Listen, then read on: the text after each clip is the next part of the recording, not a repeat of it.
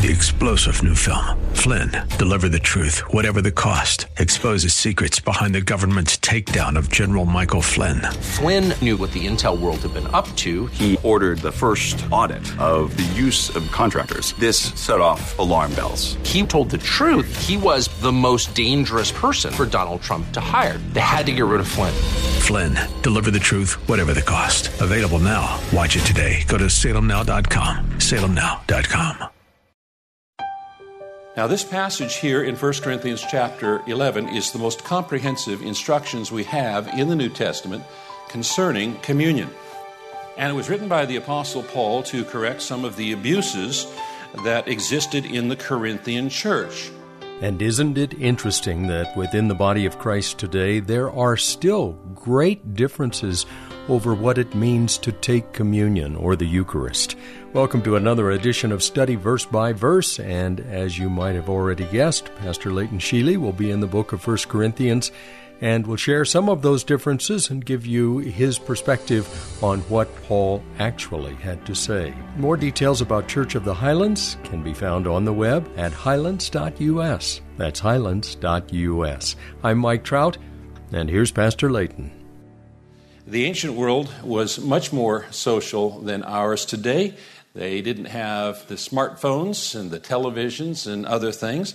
And so the people would get together for a, a feast uh, called Eranos, where each would bring a whatever they had, and they would all share together and, and uh, enjoy the meal together. The uh, early Christian church also had such a custom. It was called the agape, or the love feast. And uh, Christians would bring, bring what they had, and they'd, they'd share that meal in common today. It's sort of like the church potluck Uh, that we have today and continue that tradition. However, the early church got together at least every week and probably all throughout the week. And then uh, the ancient world was also rigidly divided into classes. Uh, there was the slaves and those who were free. There was the Greeks and the barbarians. There were the Jews and the Gentiles. There were the Roman citizens and everyone else. There was the educated and the ignorant. But the church was the one place where all people could get together, and the divisions of class and race were forgotten in the presence of the Lord's Supper. The church is the body of people that are united to each other because we are united to Christ. The Lord's Supper was instituted by Jesus before he died in a private meal that he had with his disciples. We call the Last Supper. He spoke to his disciples about the significance of this meal. And Matthew Gospels records the detail. Now, as they were eating, Jesus took bread and after blessing it, broke it and gave it to the disciples and said, "Take, eat, this is my body." And he took a cup, and when he had given thanks, he gave it to them, saying, "Drink of it, all of you, for this is my blood of the covenant, which is poured out for many for the forgiveness of sins. I tell you, I will not drink again of this fruit of the vine, until that day when I drink it new with you in my Father's kingdom." It's found in Matthew twenty-six. So the, the disciples wouldn't have called this the last meal because they didn't know that in just a few hours Jesus was going to be taken away from them and unjustly sentenced to death. To them, this was just another Passover celebration, one that had been celebrated every year for over a thousand years. And so the Lord's Supper is based on the Passover, which then brings up the question, what is the Passover?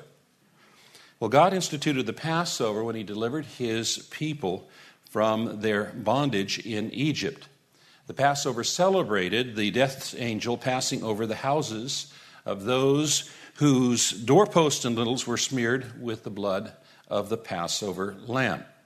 The judgment was sent for all, but judgment passed over those who were under the blood of the Passover lamb. In uh, Exodus chapter twelve, God said, "Now this day will be a memorial to you, and you shall celebrate it as a feast to the Lord throughout your generations. You're to celebrate it as a permanent ordinance."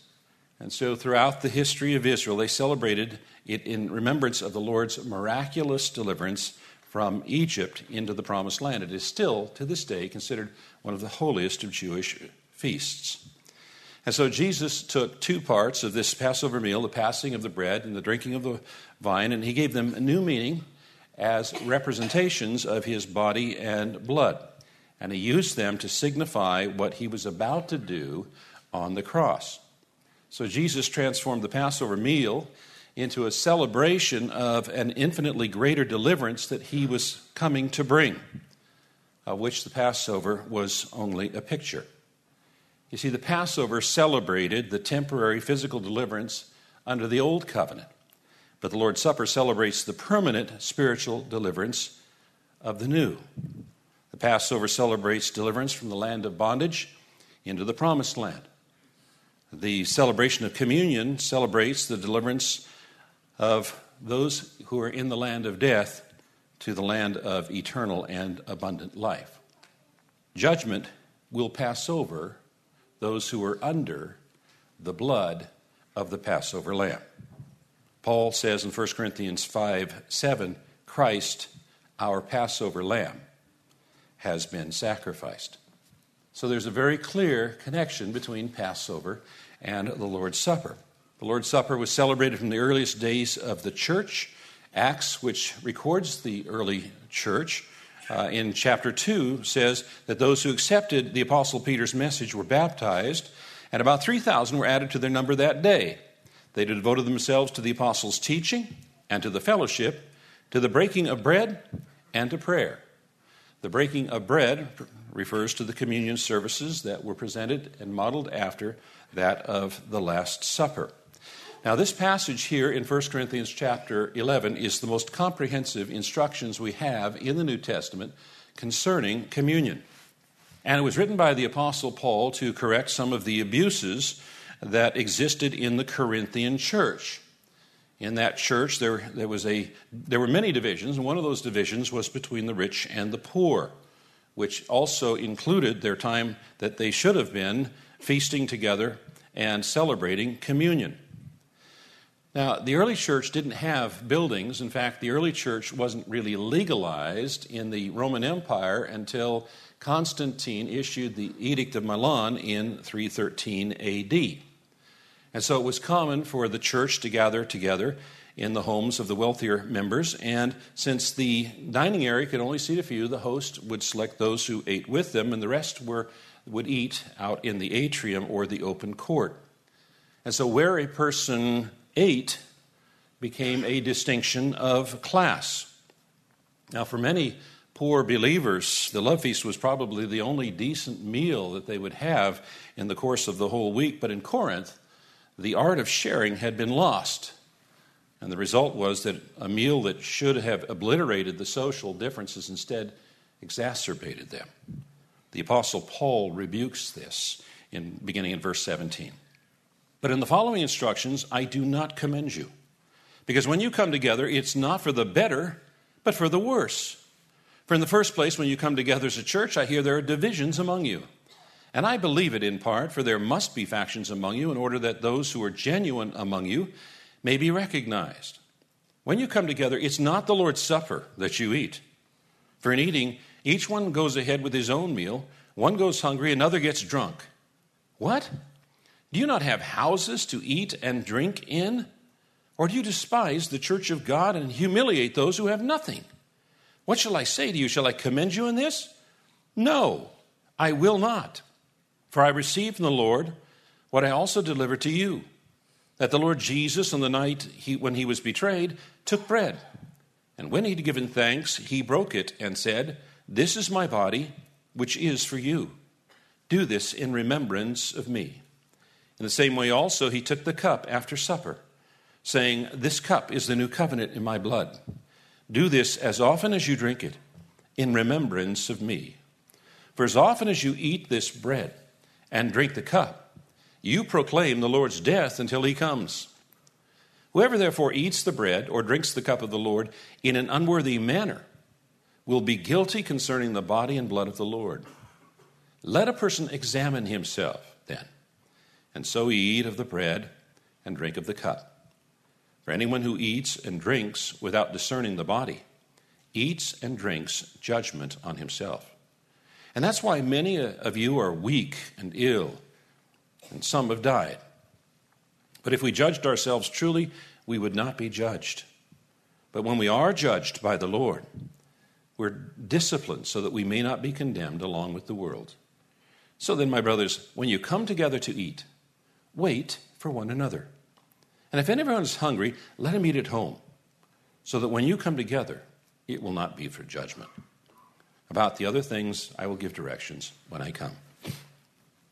So since the beginning of the early church, the believers gathered together, and the word that's used to describe the Lord's Supper is uh, suggestive, because uh, for the Greeks, their breakfast consisted of a little bread dipped in some wine, and then their midday meal was eaten just about any place. It might have been on a street corner, it might have been in, in the city square. In fact, a few years ago, our church family had the opportunity to go uh, on a journey uh, of, the, uh, of the journeys of Paul, and uh, we were taken to a city that was being excavated, and the tour guide pointed to a, a, a, a structure that was on a street corner and asked us what it was. And so we were looking at it, and there was this uh, this table about that high, and, and it had holes that were cut in the table. And so we're trying to figure out what it's all about, and finally he told us this was a fast food restaurant. And that was the place where you put the pots that held the soups and the noodles and so forth. So they would eat wherever they were in the middle of the day because they were working throughout the day. But in the evening, they would sit down and they would enjoy each other's company. Remember, they didn't have television back then. And they didn't have smartphones back then. They, their entertainment was being with each other.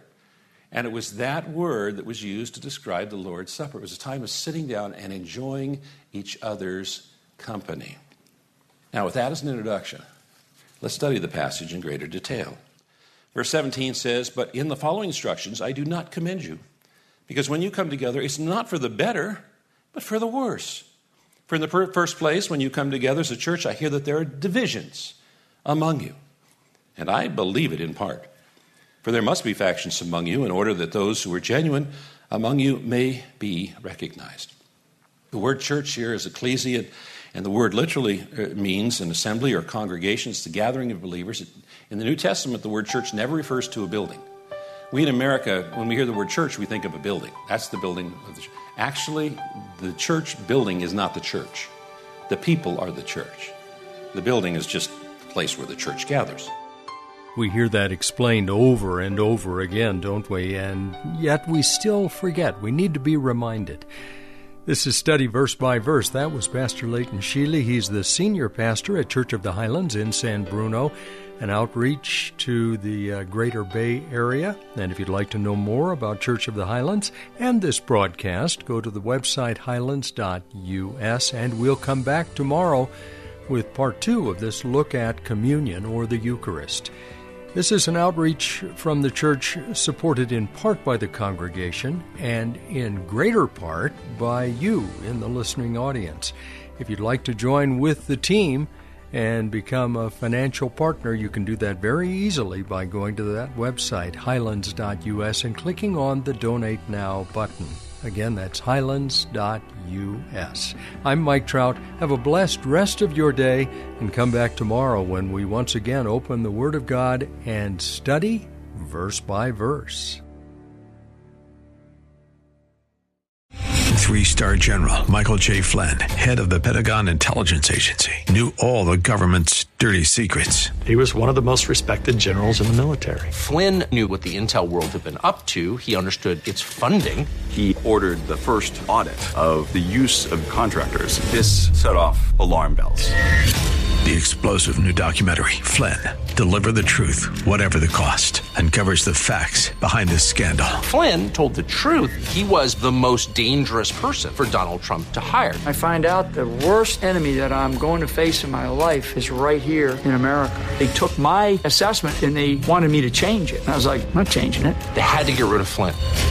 With in-depth interviews, archival footage, and never-before-seen personal records of the man behind the headlines. I just felt like I was drowning. Flynn, Deliver the Truth, Whatever the Cost. Available now. Watch it today. Go to salem now dot com. salem now dot com.